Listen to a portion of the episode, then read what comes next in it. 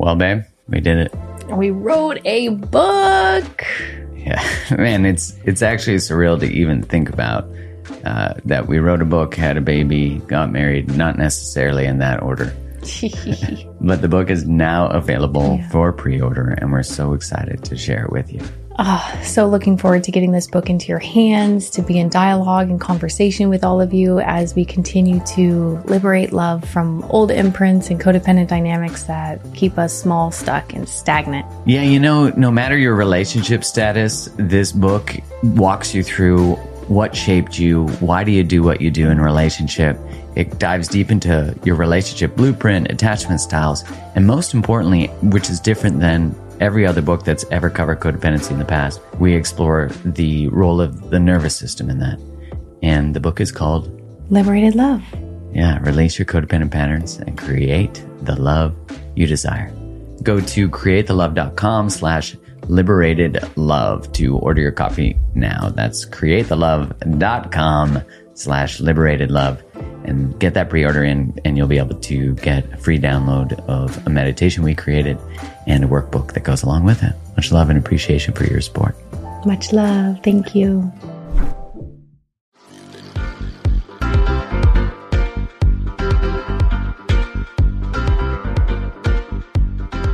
So here we are. We're back. The long awaited part two, part numero dos, dos, dos. Welcome back, Kylie McBeath. Thanks for having me back. I have loved hearing all of the stories and every soul who has reached out to me sharing what they've learned, what resonated with in that first episode. So I'm really excited and honored to be back for round two. So if you're listening and you're like, what are you talking about round two? What's round one? One, it shows that you're new to the podcast, so welcome. And I look forward to you being a long standing member. And two, go back to if you Google Mark Kylie Let It Burn, part one, you might, you could listen to this separately, but you're going to want to go back and hear the fire breathed, breathed? Is that the right term? Breathed by my partner here, Kylie. uh, so, Last time we left off, we were in the dismantling of our relationship, the constructs, the everything dying, the house burning, the descent. And you know, there's a point or the middle point, right? That that people don't that people want to know about the part that's the in between. And I, I think you know, there's so much there's so much reverence that has to be found for the space between everything, you know, between breaths, between beats, between the silence, you know. And I, I think ultimately that was what occurred um, for the most part in that time apart. You know, I think in the last episode I talked about how I went into cabins and dissolved, and you went into um, into rebuilding yourself. You know that I took more of an external approach oh, into yeah. sharing my process. Mm-hmm. You went into an internal dismantling of all the systems, and then yeah. so so initially in the time apart, we had boundaries around communication. I'd say those were essential from two perspectives. One, healing, uh, because we didn't break up with the belief or intention, at least consciously, that we were getting back together. No, we didn't. We were very clear. Well, oh gosh, when I reflect back on that, though, there was like a part of me that was like, is this fully over? And I shared a little bit that I was like, something doesn't feel complete here. And you didn't like that at all, which I totally get, um, considering you mean when we were breaking up and you're like, something doesn't feel complete here? Yeah. And I'm like, stop. Yeah. And you putting were the carrot. I hated it. At that point, that was like, that was, yeah, that totally. was painful because it yeah. was the, it was the same thing. Right. And I was like, no. A hundred percent. And I look back on that now and I understand that that was not likely the the smartest or wisest or most integral thing to say in that moment. However, there was I think and call it I don't know which part of me, but there was like a part that was like something doesn't feel complete. And I should have kept that to myself, of course, but instead I expressed it. And I will say, through the time apart, I had to fully release that. That notion of something's not complete had to be f- completely dismantled to the point that at the ending of my no man diet container, where I removed men um, and any external validation through sourcing um, through men, that on the other side of that, I was like, I was so clear that I wasn't sure about what was in highest and best alignment for you and me, the reform of our relationship, for me and anyone in the next iteration of what partnership looked like for me. And I completely, fully released the idea that it was going to look a certain way.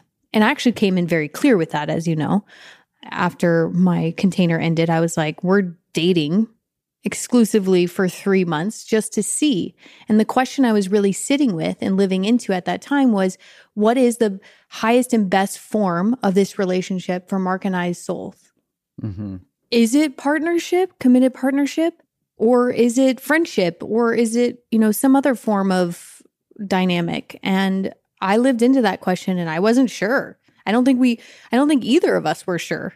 And I think that space to really feel into and examine core value alignment and our own relational dynamic and chemistry was really important for us to build that new foundation of this relationship container because you and I are not the same people that we were in relationship 1.0. Like no, I am very definitely. clear that yeah. you and I are not even enacting similar patterns or dynamics that had existed in our relationship 1.0. Yeah, I agree. And I think when you brought forward this idea that something's incomplete, I mean, I was like, no, like you don't get to say that anymore. You don't get to just put out your casual 5% possibility desires because that's that like possibility was what kept me totally. for so long that I couldn't stand for it anymore which was great. I had to get to that place where I was like identifying these ways you did that that I just wasn't okay with anymore because when we ended, it ended for me because I was so at the end of that part of myself that I was like, nope. That like for me, it was probably uh, easier because I don't. It was easier, not easier to end. I mean, easier to say there's not a future here. Yeah because I've already been thinking about where the future might be here and it's kept me yeah. for so long that I even the possibility of holding a possibility is too painful for me anymore. Yeah, I get that. And I have a lot of compassion for yeah. you now. yeah, thank you. I You're appreciate welcome. that. Um, but that's the that's the that's the confusing part for me when I examine like how split I was internally in relationship 1.0. It was like the woman in me knew the possibility uh, of what could be, right? But the little girl who was trapped in old trauma cycles and patterns of codependency didn't feel like she had choice, so she couldn't choose. So it was like I was stuck internally between these two parts of me. Yeah, and I think my split was I had the adult part of me who's like this is not healthy. Yeah. And the fawning part of me that that was the reason I was staying. Yeah the part that, and for you listening, fawning is like people pleasing. It's like being, you might know it as fight, flight, freeze, fawn. And so fawning is like instead of just freezing, you're actually trying to maintain, repair, and keep connection, but you're doing it at the cost of self. And in doing that, in that collapsing, uh, the adult wasn't in the relationship. So right. there's no trust. You know, we have two kids who are in relationship with two adults being like, Hey, you could really make this thing a good yeah. thing. And the two kids are like, but no one sees me, you know, no yeah. one. And so it's like, we're fulfilling each other's wounding cycle totally together. Trauma bonds, babe. Right. So cool. Yeah. Yeah. yeah. So cool. So hot right now. So sexy. Yeah. And we're doing that.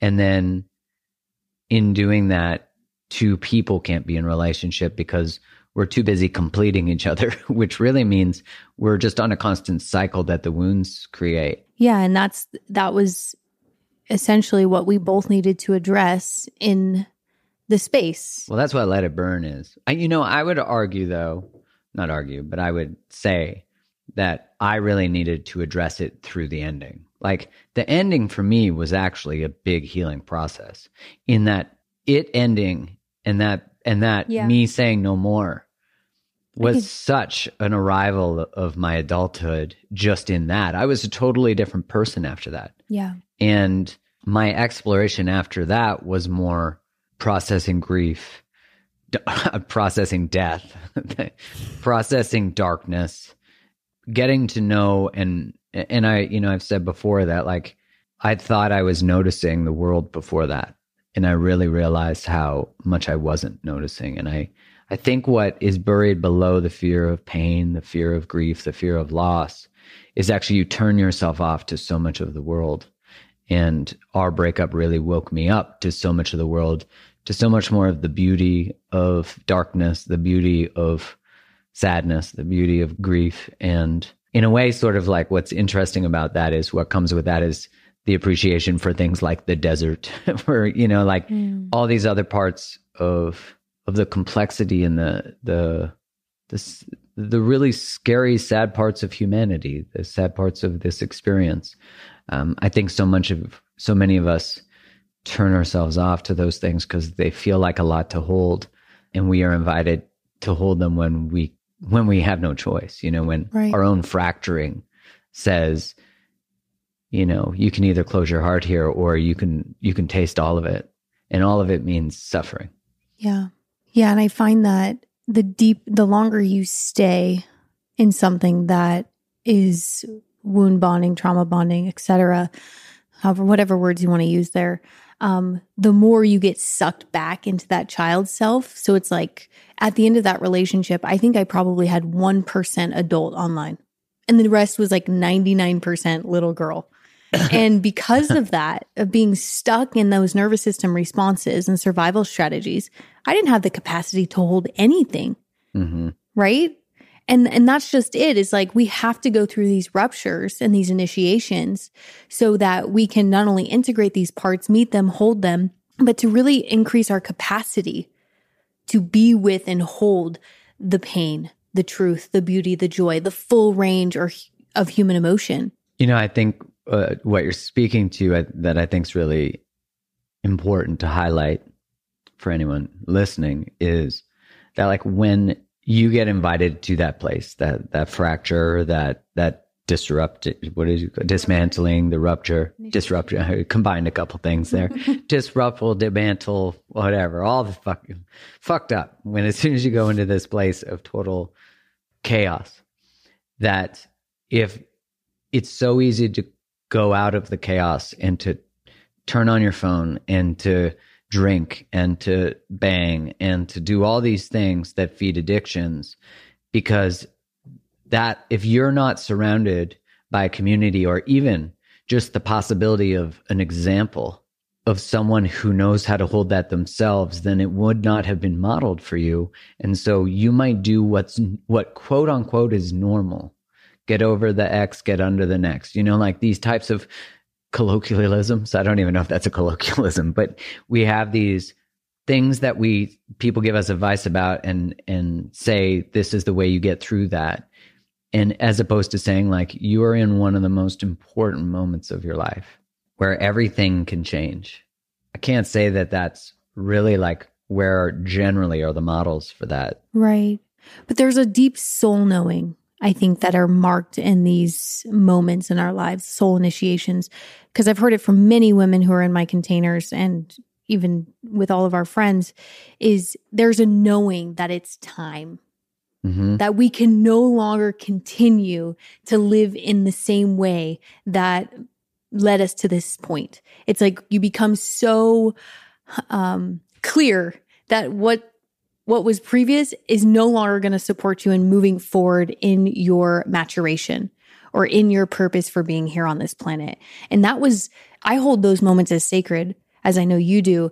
And after our rupture, I was like, whatever I need to do, burn down, dismantle in order to be able to embody what I call liberated love, what we call liberated love, I'm doing it because I'm so sick and tired of being split internally. I'm so sick and tired of codependent dynamics. I'm so split.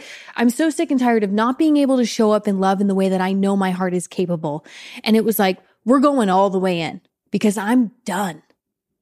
And, you know, when you show up at that rupture with that level of intention to be like, I'm going in and I'm not coming out until I feel anchored, until I feel integrated, until I'm actually doing the work that my soul needs me to do in order to complete this initiation. As I'm sure you've talked about on this platform, Francis Weller talks about suspended initiation. Yeah. Where we're stuck in between two stages, developmental stages in our lives. And that's because we lack the modeling. We lack the rites of passage. We lack the elderhood or the potent adults who know how to guide and support this process. And we have to change that. Luckily, I've been surrounded by elders, by mentors, by guides um, to really facilitate some of this deep soul work that I believe has been underground or hidden or just not in the mainstream narratives um, for so long. And as you can feel in my voice, I'm very passionate about returning those frameworks and systems of understanding so that we actually can complete the initiation and step into a more mature way of relating so that we can have deep, meaningful, and intimate relationships. I think so much of the Western model of how we're sort of disembodied, you know, where uh, if you have pain or suffering, there's something wrong with you and there's a pill for that. You know that, and and I'm not making a judgment on whether someone takes a pill or that there's not a role for that, but in a way that that turning away from what you're talking about, that turning away doesn't allow us the uh, opportunity to recognize that in our suffering is a gift. And that's such even like, I want to add so many caveats to even saying that because that can be so like, what are you talking about? And it's, it's not to dismiss the impact of it, but to say there's so much gold in there. There's so much. And this, I love that you said the soul, like the soul knows that it can no longer operate the way it's operating. And maybe that shows up as a dismantling of a relationship. Maybe that shows up as infidelity. Maybe that shows up as you cheating. Maybe that shows up as not you specifically, but someone listening. Maybe it shows up, well, it could show up as you cheating, but maybe it shows up as all these different things that that could be a loss of a job, an illness, but the soul is saying, and I think when we can open ourselves up to the possibility that the soul knows or there's something greater going on here, yeah. which when you catch moments of like sunsets or just observing a blade of grass or watching a butterfly or looking out at the dark at the at the desert that you you can feel that there's more and i think when you're invited because you don't have to accept the invite as you said the suspended initiation when you're invited and you say yes to that, you recognize that there's a river that's flowing that you can be in, or you can keep trying to swim upstream. Yeah. And I think a really important question and something I ask the women in my containers is what type of support do you need in order to complete this initiation mm-hmm. that you are being asked to step through? What what type of support and what does that look like and how can you ask for that? Because i feel like that's such an important piece. There there are things that we need to be supported in these initiations.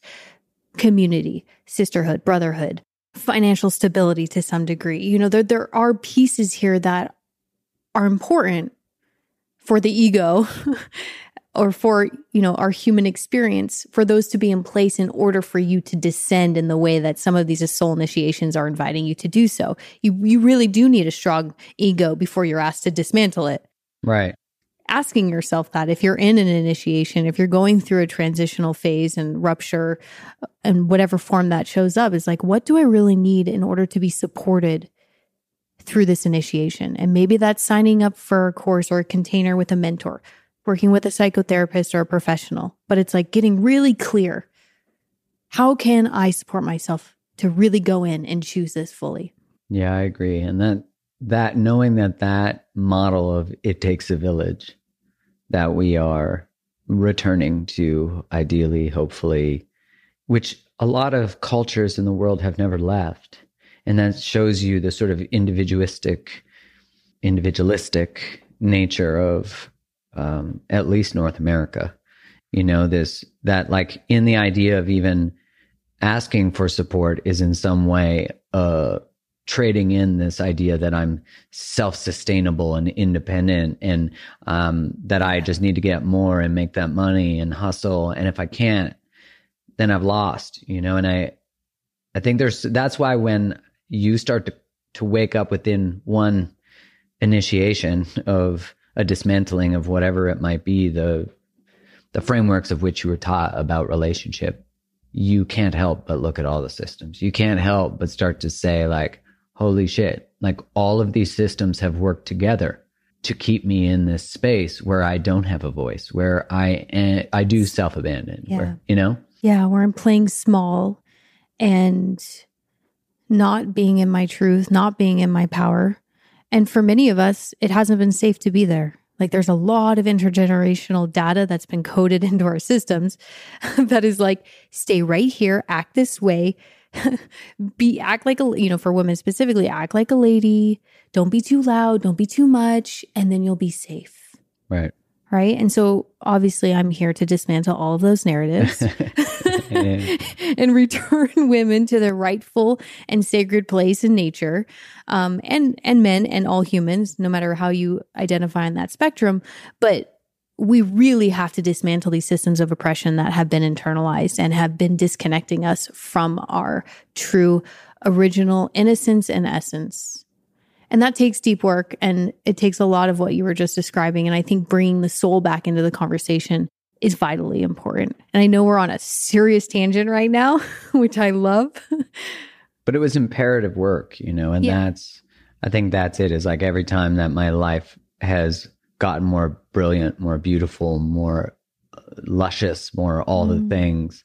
It's always been due to some sort of rupture and and accepting an invitation or not and then getting a deeper rupture yeah. to finally accept an invitation. But when you accept the invitation you realize you know i remember when i first was going to start writing about relationships i remember people saying like just leap and you'll be caught. And i think there's something about that surrender into the unknown that which really represents the acceptance of death which represents so many different things. And it's almost like our psyches have been cultured and socialized to not even have the capacity to look at those things.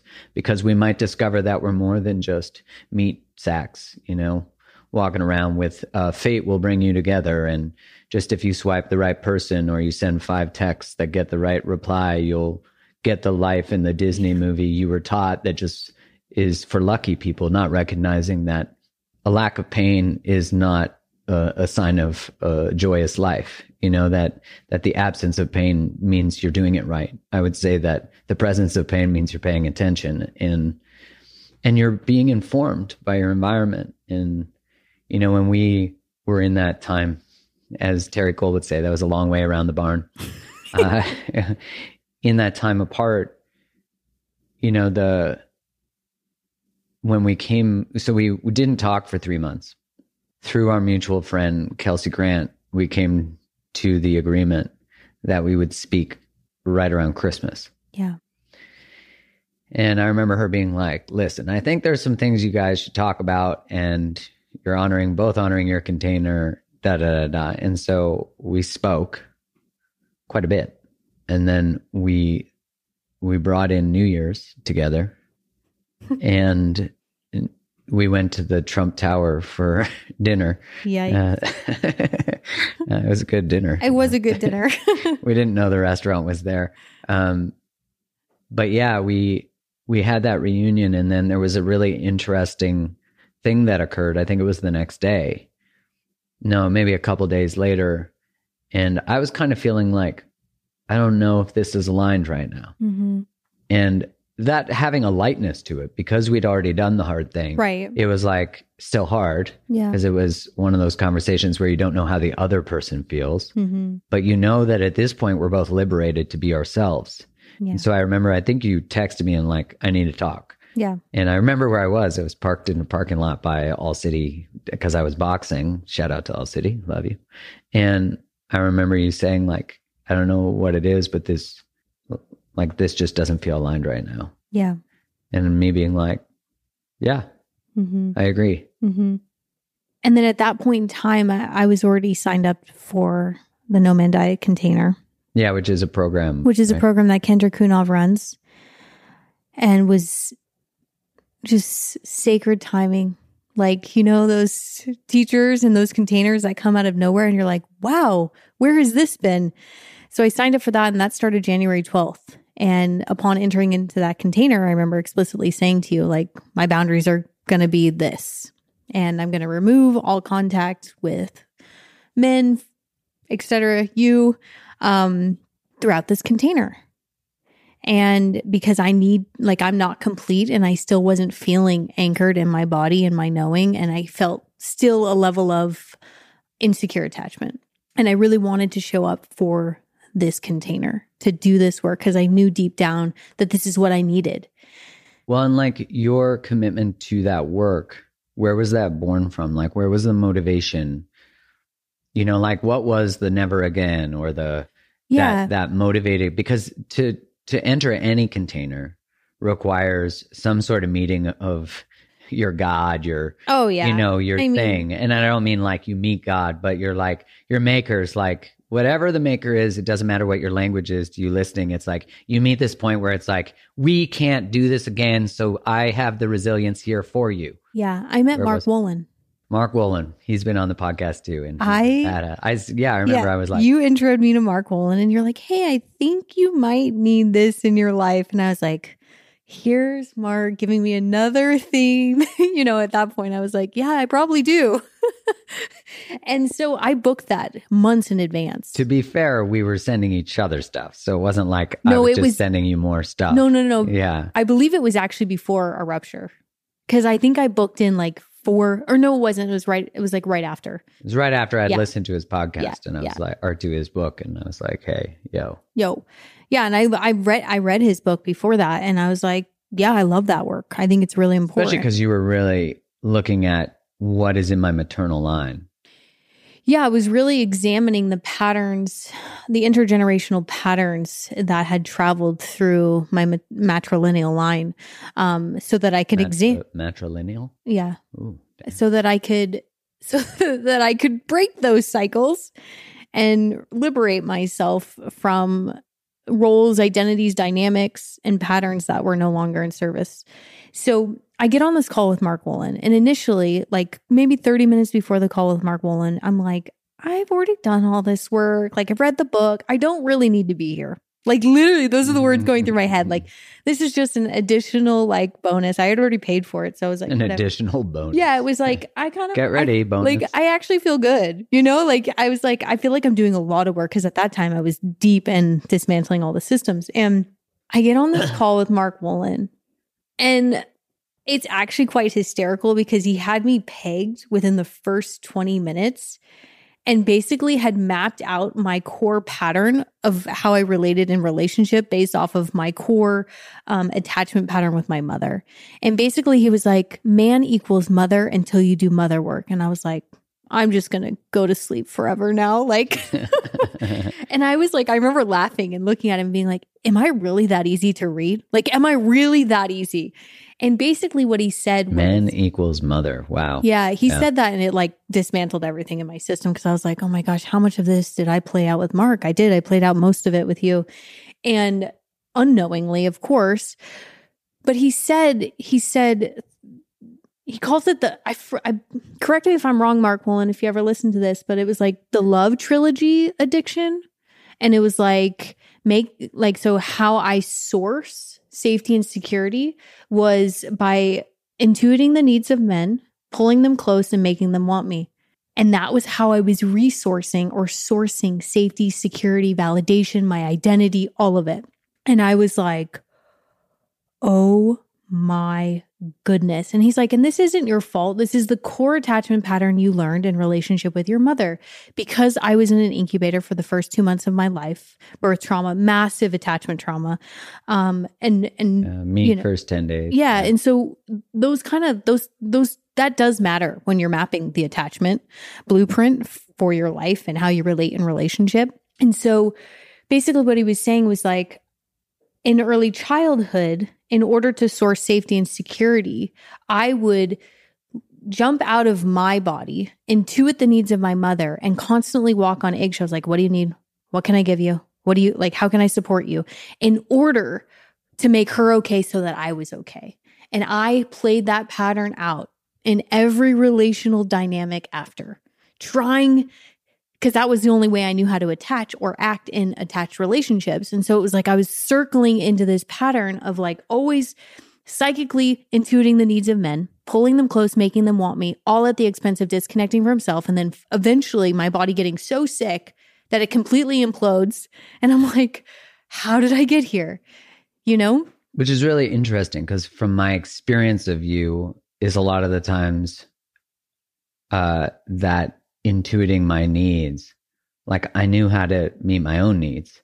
So it's kind of interesting from like when I think about our relational dynamic, I don't think about you over functioning for me. I actually think about you under functioning and me sourcing my needs through like not sourcing my needs, but sourcing my val- being validated through like, hey, here's that thing. Like you could show up this way. So I'm just curious how I wonder how that shows up. Because yeah. to me, maybe the collapsing comes from it not being available within our relationship in some way. Not to say that I'm not part of it. I'm not saying I'm innocent here. What I'm because I know that I source validation through like, here's a book, let's figure this out. But I really did want well, how did it show up? I think I was never fully honest because I didn't know what my truth was. Like it depended on which part of me was talking. That definitely kept me pulled to you because you knew in unconsciously that was triggering my own wound. Right. Right. Um, and inviting me to heal, inviting me to stand up. I think I was getting sick and you were getting sick. I think to some extent we had a very similar dynamic like how you related in your core attachment with your mother was similar to how i related of like yeah that's true you know so i think we were actually playing it out in those ways of like you intuiting my needs me intuiting your needs but like disconnecting from our core needs or our core truth in order to maintain the relational dynamic because if you were in your core truth you would have left me after 4 months you know like truthfully yeah, maybe a little later than that. But, maybe a little later. But, you know, because I there still was room for expansion. You know, I think when I look back, to me it feels like I like when I think about you, I'm trying to sort of assess what you're saying and my like systemize it in my brain. Yeah. And I think about how I don't actually really feel like you uh, uh, you attuned to my needs. I feel like like you might have attuned to what I wanted and then morphed into that but and not become you know what i was asking which is like let's fully function here you know and knowing that i would have to let go parts of where i get validation for that to even occur but i actually feel like in some ways like that cycle was arrested because yeah i don't know what i'm trying to say here but it doesn't feel like you uh it felt like you had to feel like you were broken in order for us. I did be in relationships. So that doesn't feel like you were hyper attuned and chameleoning for me. I was. Okay. Absolutely. The whole time. Like, because, but that again was such an old strategy, like to chameleon and to say the right things and to go along with the flow. Or, you know, at some points I had some access to not doing that, I think or some level of safety to not do that. But I'd say that a majority of things that were like deal breakers, I would chameleon and or say the right thing in order to maintain relational stability. That's true because when I invited you to like meet a moment of like be in or don't, yeah, you would I give would, an answer that allowed you to stay yes. in, as opposed to and as we mentioned on uh, Jayson Gaddis's podcast that you're like break up with me, and I'm like hell no. Like you break up with me, like low not, point, friends, low point. yeah, like you're not making me break up with you. Like this is important that because for me at that point, I was going either way. We have to realize like how it was expressed in my life is like it's such a core pattern that I didn't even have full connection to my deeper needs.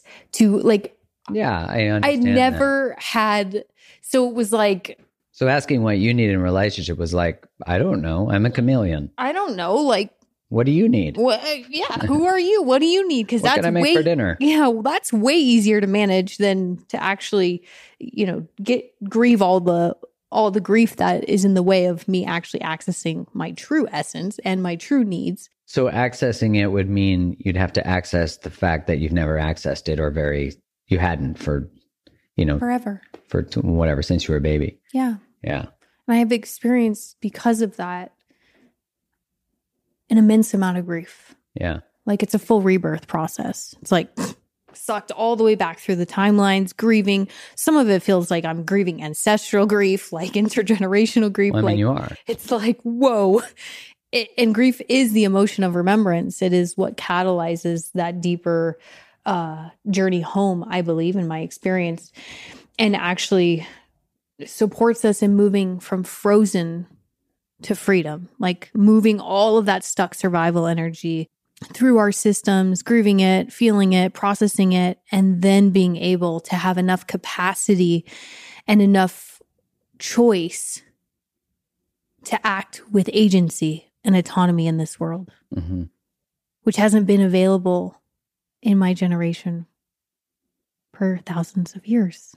Right. So when you And say healing generations, Yeah. it's like you literally are because Literally. when in the maternal line was anything about matrilineal, when in the both of those work though, don't yeah, they? Yeah, it works. um, in the maternal line, when was the last time anything was about the needs of the the woman? Yeah, it's a good question. I think women too, those that are listening, can access that in their in their lineage because there were are there are ancestors who were you know connected to the earth who were revered who did have need like so that's possible but there's a lot in between that has to be processed I remember talking to Bridget Nielsen about that, and she said that you can just tap into the whole version of your lineage yeah and ask for them to support you. Which I know if you're listening, you're like, I can tap into the whole version of my lineage. Yes, you can. Broaden your point of view because it might transform your life. You know, if you're open, because so many, so much of this work does feel like soul rebirth. Uh, it feels greater than what the capacity of our human system can hold when we face it. And then we realize that like you have to expand to hold it, but you can. And, you know, so many times in the last year, I thought I would fracture into pieces. And it was actually just more of me was there. It was like, whoa, yeah whoa, which doesn't mean I wasn't exactly what you were saying, which you grieve the recognition that it was always there and available to you, but not accessed, hidden away in a in a Mhm. vault, you know? yeah And when we so we came back together.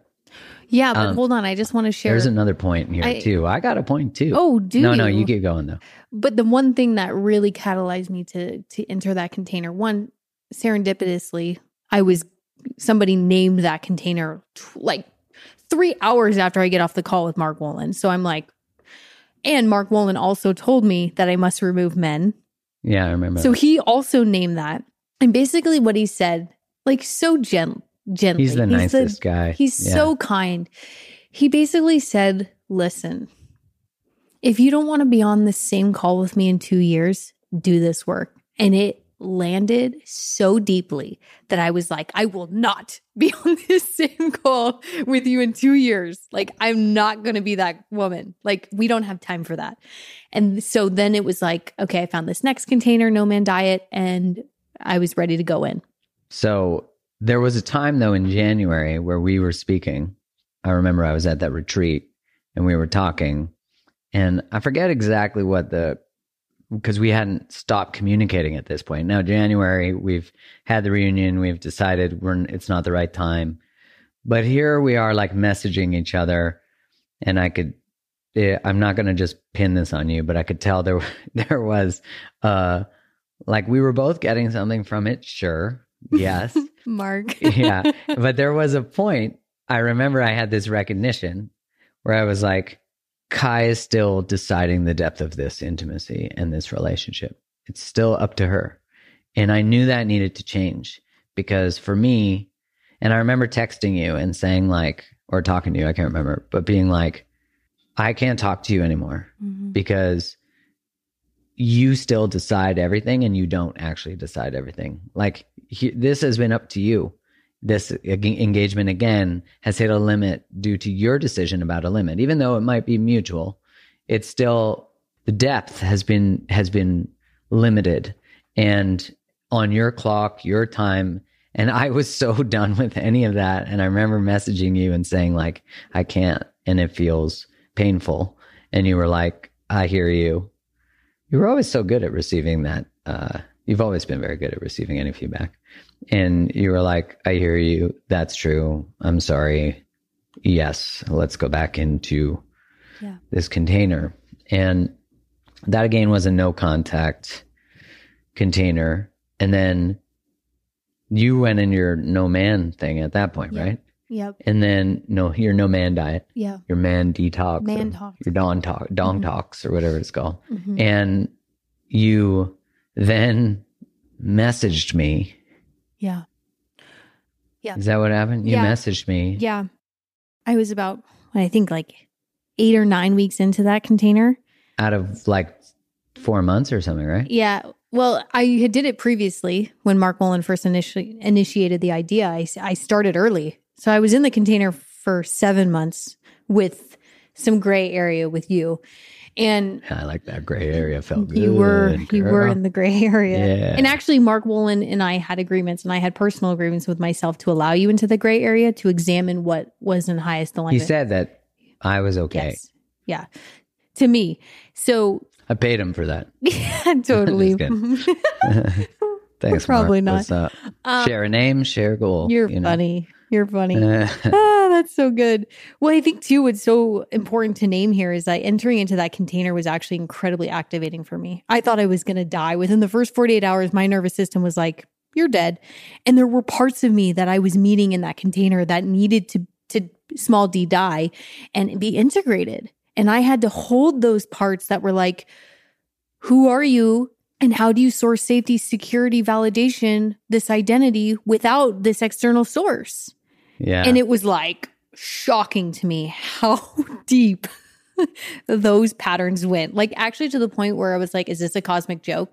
Because the more I got clear on it and the more intentional and devoted I got to that process, the deeper the awarenesses uh, became of like, wow, there's me trying to hit on the spin instructor and get him to notice me for validation. Like, it was like, whoa, I What's couldn't his name? Who is he? I don't even remember his name. I'm But kidding. like it was like that. Like that's how deep it was in my psyche. And I was like, wow, is that really driving so deeply into my like behavior and choice? I just was like, I'm amazed at myself. And you have to laugh about it. You know, like in the process, Well, what a beautiful thing to begin to notice because you begin to notice these unconscious ways that we source something. And right. I mean, you do have to laugh because what I the did. fuck is the point of life if you I can't did. laugh at the ridiculousness of the layers? I mean, I think it is a cosmic joke. You know, it's like the one of the greatest jokes is that you can just wake up. You Like, know, who am I if the world isn't seeing me? Like, do I even exist? You know, that was a big fear that came up was like, am I even alive without the external validation? Like, it was like wild how much was attached to identity. And, you know, even in what I shared on the first episode of our conversation around this reunion was I was being invited to completely remove myself from Instagram. And I, I mean, my, I was getting rocked. Removing anything where I was sourcing anything from was basically, Ky, this is your invitation this year. Remove everything where you're sourcing anything externally so that you can be internally sourced. I remember in, uh, historically I had done a detox for nine months and a year. Mm-hmm. And I remember it being like a drug. It was right before I met you. Yeah. actually. And I remember it was like a drug. It was Massive. like when I, I remember when I'd like go to pick up my phone to text a girl, it was like, you know, you can't. But it was like, but it's easy. You know, it's like, but you know, you can't. Exactly. And I- so easy. It's so easy. And I remember that it was like the frantic energy, which is so indicative of a nervous system response. Yeah. It was frantic. I, Mhm. I can say without a word of a lie, I was actually thinking about this, I think this morning, that just like in my 20s, I was so woman crazy. Like, not when I was in my relationships, but when I was single, because of the experience of being single and alone, which I would argue at that time was loneliness and uh, absence of an ability to sit with myself because what was in there was untouched grief that we talked about on the previous episode. Yeah. Is that by obsessing about other, one, I could get validation for being attractive or being able to get someone and use charm and all the weapons. It was like I didn't have to feel anything but and that you know i believe i might not have talked about this on the podcast before but really what ends up happening is we soothe the wound with arousal. And so we the experience of rejection the experience of abandonment gets treated with arousal or excitation which is still a distraction from self and so what you're speaking to just this this of just having to be with you with nothing. With nothing. right Except for welcome sisterhood. right I mean, I did have community and, and which is beautiful right you Which learn is- the I village need- is I actually needed- what you needed yeah, for sure. which And healed your relationship with yeah, with right? with women, healed a lot of my sister wounds, healed my mother wound. I mean, I did some deep work with healing women and dismantling the patriarchy in those containers for myself and for my lineage. And do we want to go back to where I reached out to you? yeah sure. Yeah. Okay, cool. Um I, so I do want to say before Oh. you do that though okay. is i want to point out that one thing that was really beautiful about the container of community that we had including like my friends that i grew up with and um, our friends in vancouver and actually all over the world is that there was no we never said choose there was never we actually said choose both of us like there is no we first would have never tolerated someone not choosing both of us Yeah. like there was no about taking sides because there was so much grace between us. No one else felt like they had to be, oh, but I do, we did have boundaries of like, hey, if Ky's going to that party or that dinner, just let me know because I just don't want to be there. yeah. I'm not into self abandoning. So I was like, I mean, I used to be super into it, so hot back then, but I was like, I'm not going to go if she's there. And if we run into each other, we do, although we never did. No, we didn't. I thought that was such a healing and corrective experience for me. You know, having lost a whole community after my divorce, it was just like, oh wow, people can actually hold this in our community, and I'm I'm s- And there's no right or wrong. right. I was so grateful for the thread of love that was carried through not only through us but also through our community, who could hold who could hold transition in a way that was loving. One, you know, I think because also, like one thing that I didn't do in our breakup that was available to my shadow was to be the victim and to say, like, she wasn't ready. She misled me. She this. It was like, no, we are both, this was a learning experience for both of us and we are complete. Yeah. And I know you were really, there was like a fear that, that you were the wrong. You did. Oh, yeah. Right. And I was like, you're not getting that identity. Fuck that. Like, You thank God you held strong on that though. Like you really did hold strong of not letting me slip into the shame based narrative, which I'd been operating in. I mean, for for so long, you were just like, no, you're not going to play that out here, and that's what I needed. I needed to be reminded of that actually initially, was that I'm actually a good person, and because women or any human who lives in alignment with their soul and who has to choose hard things sometimes, like releasing relationships or careers or whatever, are shamed in our culture. Yeah, because you're you're dismantling the system by making a choice that goes against the system. So anytime you choose to operate outside of a paradigm, you now the people are going to be like, "Yo, get back in fucking line." And we're like, "This is our line." It's like when someone says, "Stay in my lane." I'm like, "My lane, my car, Yeah. my road." Bye. you know? Yeah. That's funny. So you you reach out to me. Yeah. So I get on Instagram and Mark posted something on one, on, yeah. Anyways. And I thought it was funny. profound. So I think I sent It was like a story. Yeah, You and I, like, hit a smiley face reply or something and then you reached i think we started a conversation from there and you were like oh yeah that's funny anyways long story short um, we ended up meeting up in vancouver we were both there at the same time my intention with that was truly just to connect and see where we were both at mind you i'm in a container with very. Your intention was to tell me that you wanted to choose me, that you were you wanted it, not wanted it. That sounded weird. Like no no no no it. no I do not remember that. Wait. uh, My well, intention was to name what was important to me and to and no I I do recall this piece. And what was coming to my awareness around returning to the land and me having a desire to do that with you, yes. but I was not clear that it was. No, but you said your intention was to explore it again, and you still had to enter this. You were in a no man diet, Yeah. and you needed to continue that. And when you were done, Yes. we would would I be open to entering it? And I remember saying, yes, like for sure. If we're both single and we're both available and all those things, then yeah, hundred percent. And then Right. then we hooked up. Then we made sweet, sweet love. I don't know. I put on Barry Manilow. I don't know if I'd call it that in my experience.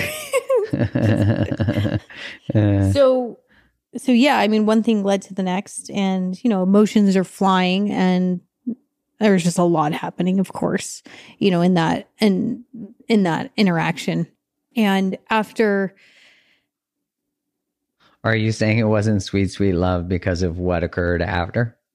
Like because of the distance? no i mean i i have a different viewpoint of that experience considering what happened after and was Oh, yeah, able yeah, to examine it so it's hard for me to like not see it in the way that i now see yeah, it Yeah, yeah, of course. Um so but yes, previous version would have said yes. Um, In that moment. is- yeah.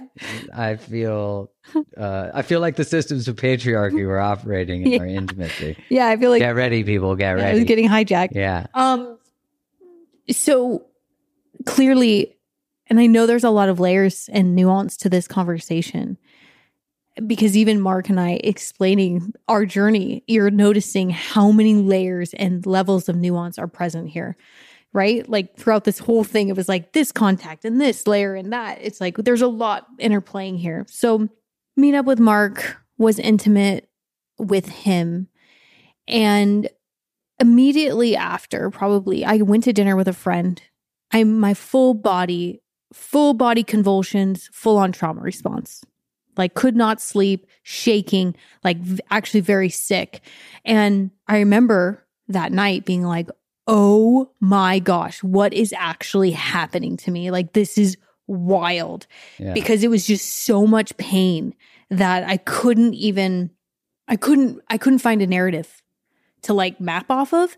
And the only thing I could map off of was like, wow, this is what happens when you break your boundaries of your own container. Cause right. Your that- body was like, that container that self abandonment's Yes. expensive now. yeah. And that Yeah. container is sacred. I I I want to just reiterate what you're saying because I think it's so important. Is like when you get into sacred union with yourself, Yeah. to step out of alignment costs more. Oh, And Yeah. what you're pointing out is is just the the level of awareness you are now in attunement with your soul, and your soul's like, yeah. this work's too important. Yeah, exactly. And and it led to a really beautiful awareness for Yeah, both of us. It did. And and so that night I didn't sleep and I woke up, you know, got out of bed really early, I think like 5 or 6 a.m. and started walking. and I was like, I gotta talk to Mark like immediately because all of this needs to be cleared. Like I have to clear it. I have to restore integrity with myself. I have to recommit and redevote to this container.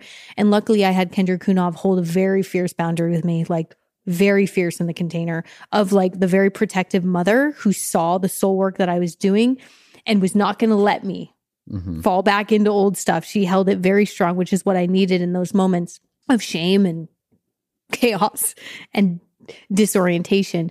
So, in the connection with Mark that next morning, I was like, Mark, we got to talk. And showed up at your door. I'm like distraught, as you remember. And I was like, I've been shaking, like, the, whatever happened, like, no, like, I'm going back into the container. Like, let's just, let's Yeah, just yeah. like, the container is a safe place. the container is very safe and sacred. And this is far from that for my body right now. So, yeah. so in that exchange though, and I think this is, you know, likely one of the biggest moments, turning points that I've currently experienced on this planet was after expressing what was present for me in my own body on my way out. You were like, Hey, I need to clear something with you. And I was like, Yeah, well, what's that? And you're like, I noticed this shadow part come out yesterday and it wanted to dominate and control you. No, that's not exactly the wording. That what did you use? I'm like, wait, I didn't want to dominate and control you. It was that I'm like, that sounds like I'm like, okay, wanted to dominate. No, it wanted it wanted to be more important than your container. It wanted m- me to it wanted me to be enough that you would be willing to break your container for me. Mm. That's what it was. And it was this idea that But I recall that you used the words dominate or control. nah, it doesn't resonate. No? Sorry. I'd tell you if it did. I mean, maybe in your story, in is my it still story- one of the best experiences if we remove dominate and control? Well, no, be well, it is because it was finally the first time where I felt like I could trust a man who knew that part of his ego. I think I, what I said was that I wanted to manipulate, like manipulate and get you to do this, not from like a get you to do this, but like this shadow part of me was like, am I, can I get her to break her commitment to the container? Right. So, Yeah. in other words, it might be dominating control. Yeah. It- the energetics of it were Okay, yeah, that's So, I mean- fair. I think from a linguistic point of view, it sounds a lot worse. You know, I know it is bad on an energetic level, yeah. but it sounds like I hear you. dominate and control sounds like I totally different. I hear you, but but but in the way that it was expressed in that moment, for me, it was like there was no animosity. There was no. I mean, after I had to, Putting it in context for the listener, yeah, important. yeah, of course, and I get that. Um, so after that was named, though, it, my whole body did an exhale, and I was like, "Oh my gosh." That part has never been named in any relational dynamic. That part of like, I'm the only the energetics of it is like, I, I don't know how to use the words. I want to claim something right now, though, that I think what I'm trying to do with language is protect the part of me that feels ashamed for the possibility of doing that. Yeah, So, and uh, I, I, and I'm and I'm gonna reach back in and and expand my capacity to hold that by saying, uh, in a lot of ways, that is uh, passive domination and control. To um, have someone break their boundary for you is a complete violation of their. It's a violation of their sacred commitment to themselves, which I would never want someone to influence or manipulate me to violate a sacred commitment to myself. And of course, they were both mutual choices but they're not because what we discovered through that dialogue is there are systems that operate underneath that that are like you collapse i feel significant and and then we're in a relationship and it's like no we're in a relationship that is now foundationally merged based on that again again, Right. right. so i just wanted to take that back and put that shame in my pocket and I hold it acknowledge you for that. And every time I have this conversation with you, and every time we share this part of our story, I always name that I have always played out, and with you, with your grace, I believe that I have played out the darkest sides of the feminine manipulation, coercion. Like I've played it with you. yeah you've had a few I've had a few like that are extremely like, whoa, where the heck did that come from? And so I think by me naming that, I'm giving grace to the other side of it, which is these are the parts that actually need to be named in order for us to create and cultivate liberated love. Because if those are still operating in the shadow like they have been for thousands of years on this planet, nobody's getting anywhere. We have to look at the energetics of that. We have to name those parts that are really, really hard to name and be like, oh my gosh, thank you so much for naming that and identifying that in yourself and having the capacity to name that because I can now trust that you actually know that part of you. Yeah, you know the the experience of the sort of like darkest part of your shadow for me was not the uh, being appalled by it, but actually rather being like, "Wow, how did how did how was that your only choice?" Like I have compassion for the fact that that was your only choice, and so it's like for me, I look I- I look at how we both received that experience, this more recent one we're talking about, Yeah. and it wasn't like I fucking hate you because of that. It was like, oh, there's space for that part of ourselves within this container to say, we love that that exists, but it's not welcome here as an operational procedure. You know what I mean? Right. Or relational dynamic. yeah, it was like, oh my gosh, thank you. You know, it's like to some extent, and don't get me wrong, anyone listening to this, I came back fiery around some pieces here that I needed to name and Well, clear. after you went yeah, on your continue, so Ky continued on her detox. yeah. I Am I moving too fast here with that part? Is there anything else you want to share? no, I think you know after that experience and after what you named, I, I, what I was invited into was actually the next leg of that journey for me. Which Me was, too. Yeah, which was womb sovereignty for me. But there's another thing that was part of that that dynamic, which was I remember saying to you that a part of me wanted to like, let's say, pay for your flight. Mm. Because if I paid for your flight, then you'd owe me in some way. Like I'd have you. And I remember naming that, that like that I've been programmed that the exchange of money creates safety or or being a good provider creates certainty or that yeah, they're you're gonna- unconscious hooks. right so- and and when i named that it brought it out into the surface like one thing that Ky and i have for you listening like one thing that has been sort of a cornerstone of the creation of our new container is that if there's an unconscious thing we just bring it out into the surface because there are going to be power dynamics that inherently just exist by someone paying right and that's true of like employment and all that kind of stuff Yeah. and relationally too. But if you can bring it what is implicit and normally creates hooks and bring it explicitly, then you're actually both agreeing to it from a sovereign state. And then it's not, we're like, we're not manipulating each other through this. This is actually our arrangement for, um, It's clear. It's right, clean it's clean. energetically. It's clean. Yeah. Yeah, it's clean. It's Okay, There's so- no manipulative hooks or covert expectations or agreements that are being made. It's actually and I'm not operating in an old patriarchal Right. system, which is Right. like, you know, I'm going to pay and be enough, and you're going to be compliant and a good woman. You know, not that I wanted that because I certainly didn't date you expecting any form of silence or compliance. There was a lot of opinions available, which I love, and so you called. We we we went through the no man container talk, no talking, and coronavirus occurred at this time, and we still didn't break any boundaries. And there was every reason in the world, but one thing that has been true throughout our boundary time is neither of us broke our boundaries. We b- always honored the other person's. Like even on my birthday, you didn't message yeah. me The no contact boundaries we honored. I broke my own boundary. with Really? yeah with that one. We That- just named that explicitly yeah, for yeah. everybody. I definitely Yeah. did break my own boundary. And in that was actually something very deep and and unintegrated to that occur, needed to to, occur in order to integrate and name it and process it and activate a whole another leg of our journey. So yeah, we I, I exited out of that container and then we had a conversation and in my transition out of my no man diet, which I felt very safe in, and I actually was very, very hesitant about entering into a relational dynamic again because my biggest question was like, is this work integrated enough in my system where I'm not going to fall back into previous patterns and relational dynamics?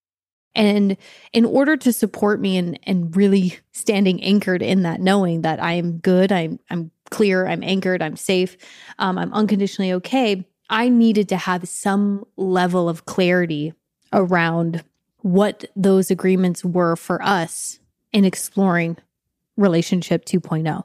And that's where Mark and I had a conversation and I was like, okay, I would like to date for 3 months and through that dating process examine what is in highest and best alignment for us at this time. Mhm. And for me, that looked like I need my own place, not allowing financial hooks, like making sure that I was maintaining certain um, anchors for me personally that have historically led me into codependent. Yeah, this would Dynamics. maybe look different for everybody. Yeah, this will look different for everybody. There'd be some iteration though Yeah. of those, especially you know if you identify as female and you've been shaped by gendered norms and male, same thing. We're gonna our hooks and the things we self abandon on are gonna be similar yeah. generally. And what you'll find is as you do this work and commit to the, this level of devotion, your somatic intelligence really comes online. Somatic being body, Body, body intelligence, intuition, instinct, where nervous there- system starts to get regulated Yes. because you're holding the the capacity for all of you, Yeah. which gives you more. containment, capacity. cap- capacity, regulation. You have access to more parts of yourself. Right. And so when you when you start to embody more of who you are, when you notice unconscious hooks or old dynamics trying to hook into your system energetically or somatically, your body shows you is like something's off here. Something's being activated and you need to examine And that. instead of ignoring that, yeah. because that's what the Historically the the separating self from other does is it allows you to get to know your body again out of relationship. Yeah. So there's this sort of beautiful relationship as I think it's Pema Chödrön talks about the principle of Maitri. That instead of self love, you actually build this reverence for self, this best friends with self. Mm, Um, yeah. and and in the reunion, you know, I remember you coming in real hot. You know, Ky had just finished dismantling patriarchy, uh, you know, all the systems, racial, all the stuff, capitalism, which of course they're all layered upon one another. And you know, in doing that work, she invited me to do that and dive deeper in certain things, and and I have, and and it's been a beautiful journey of understanding more and more the complexity of human systems and and just how overlaid it is. It all is. And you know, when she came back into the container, uh, she had. I remember we were having lunch on the back deck, and or on the back in the backyard, and she unleashed the. She needed to clear about the patriarchy, and I sat there. My hair was blown back, and I was like, "Is it windy? Oh no!" And uh, you know, I think what was important about that is I think a lot of the times as men, we're like, but it's not, well, it's kind of like right now, not all men, you know, we like, it's not me though. It's not, which is really what creates the collapsing nice guy too. And it also shows that we have no capacity for collective shame. That as a collective, we have manipulated, we have been in, we have misused and abused power. And even though it wasn't me and it has been me, you know, uh, it also, I think it was a powerful experience for me to witness your anger and your rage and your grief.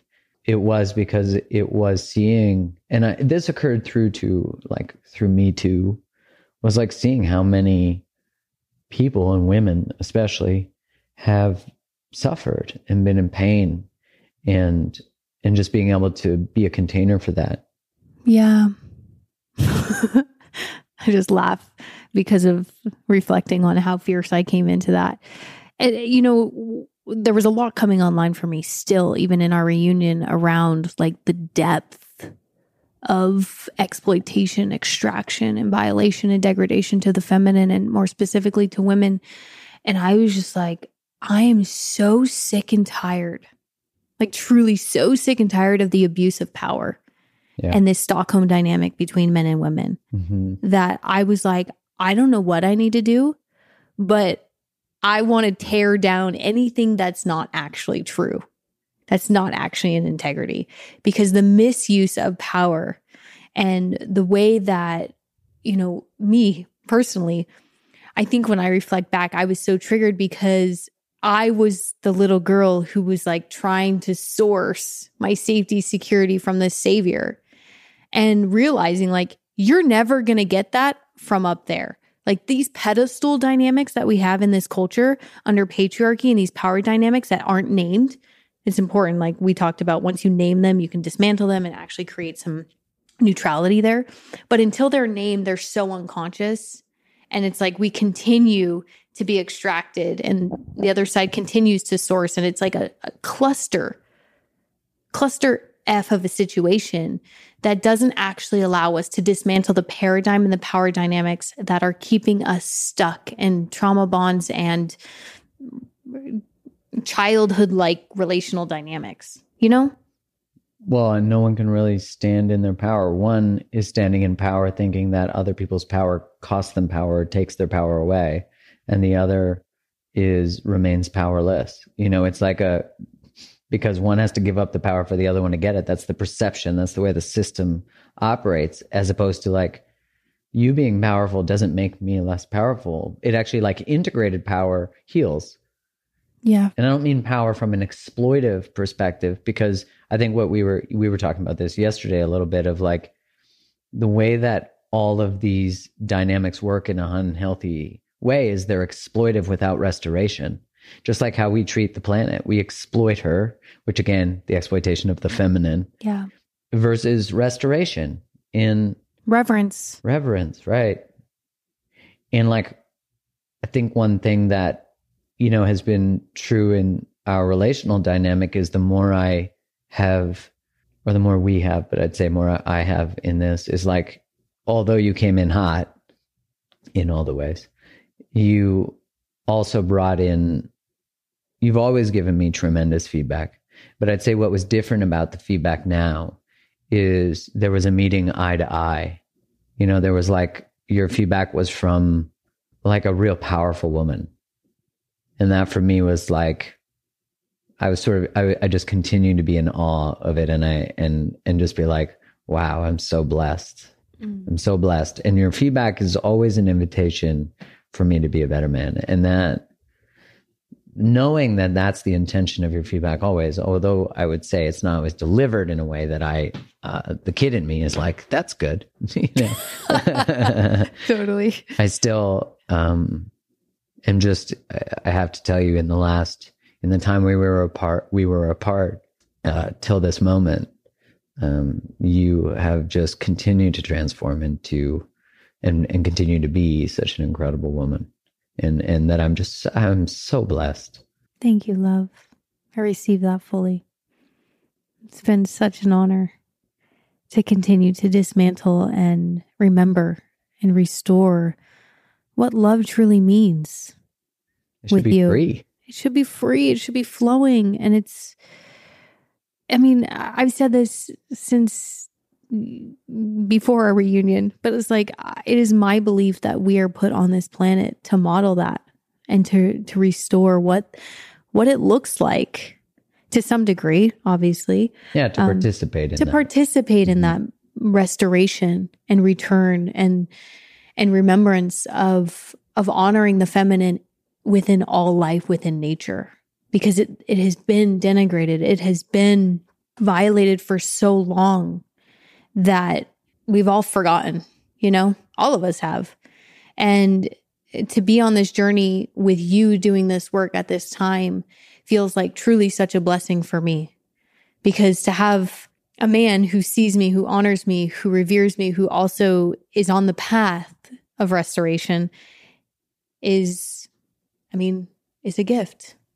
And I hold that as sacred. And so thank you for continuing to say yes because it can be really easy to say no. Amen.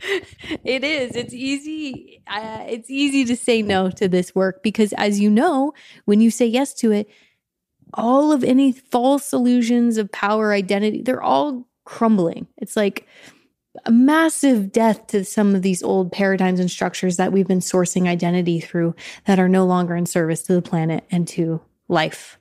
Well, they're all false. They're all you know? false. and that's what's left standing is is love. Right. Is you know, I think we're all free when that occurs. That's why when you know, if you're listening and you're like, man, I experienced a rupture, I experienced a breakup, we experienced infidelity, we experienced. That's why my response to anyone telling me that is always okay. Now what? Like, welcome. This is the Mm, opportunity. Like relationships going through struggle is always an invitation to more truth, to layer, unlayer something, to free ourselves of something. Even the misconception that struggle is in some way an indication that the relationship itself is broken, which is not to say that it doesn't inform us that a relationship can meet its end, yeah. but to just trust, man. Yeah.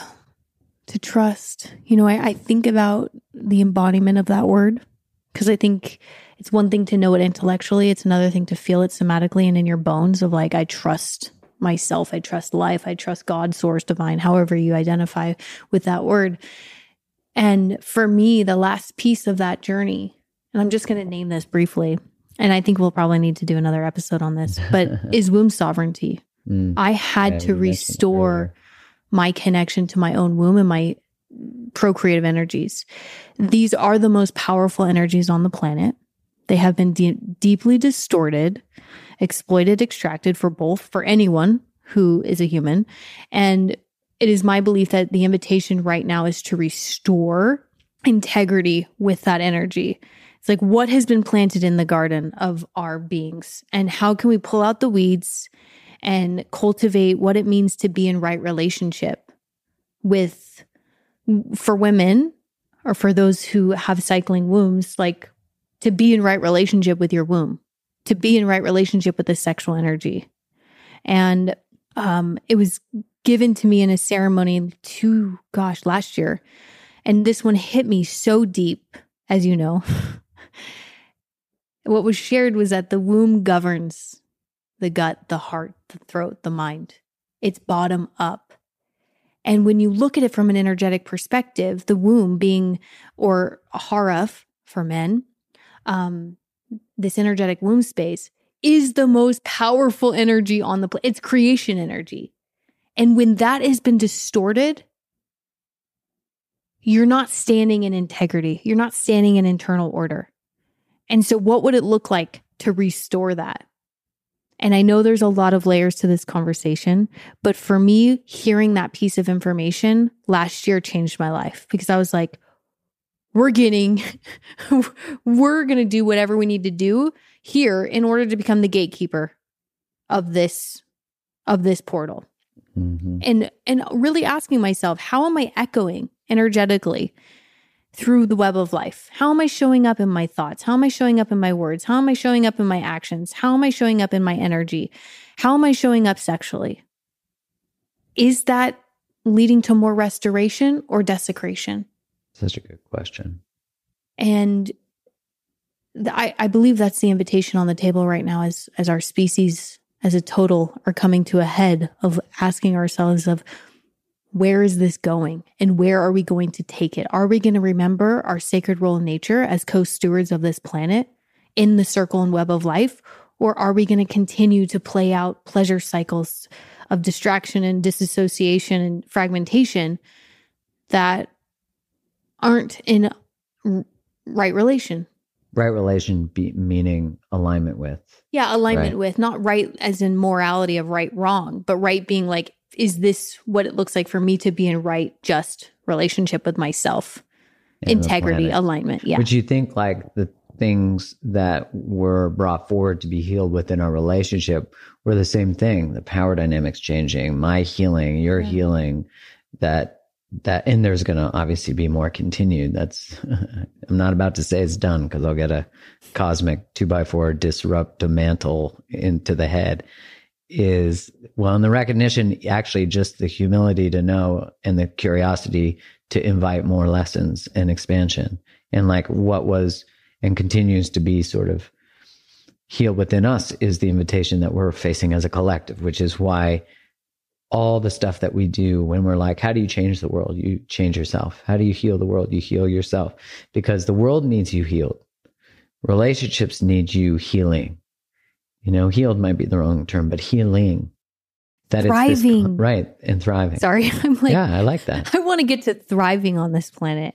Well, and this idea that we we have to do that by buying shit, by consuming, by making more money, you know, as opposed to like how do we do it from a place of embodiment, Yeah. reverence, Humility, right, Humility, right, relationship, right relationship. of course.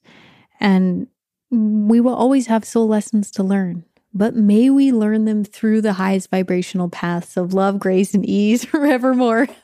you know, there's ways to learn soul lessons, and I don't think that we always have to learn them all through pain. No, I know that you and I have learned a I've lot learned of soul through lessons suffering, but I've learned through, them through joy, surfing, through play, through I've learned them from hiking. I've learned them from being with friends. I've learned them from music. I've learned Yeah. them from and so psilocybin.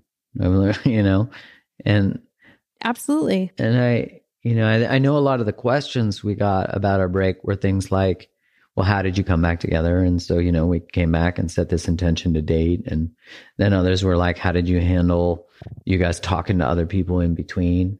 And I'd say, like, I don't even know that there's a requirement to get into specificity about that rather than to say, like, look, we, we explored the questions that were required to say, how do we rebuild trust between ourselves?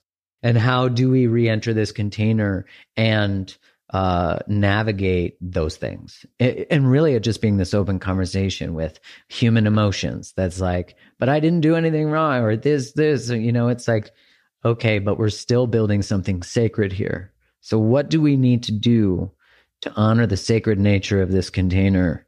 And, you know, it's, um, it's been a juicy one.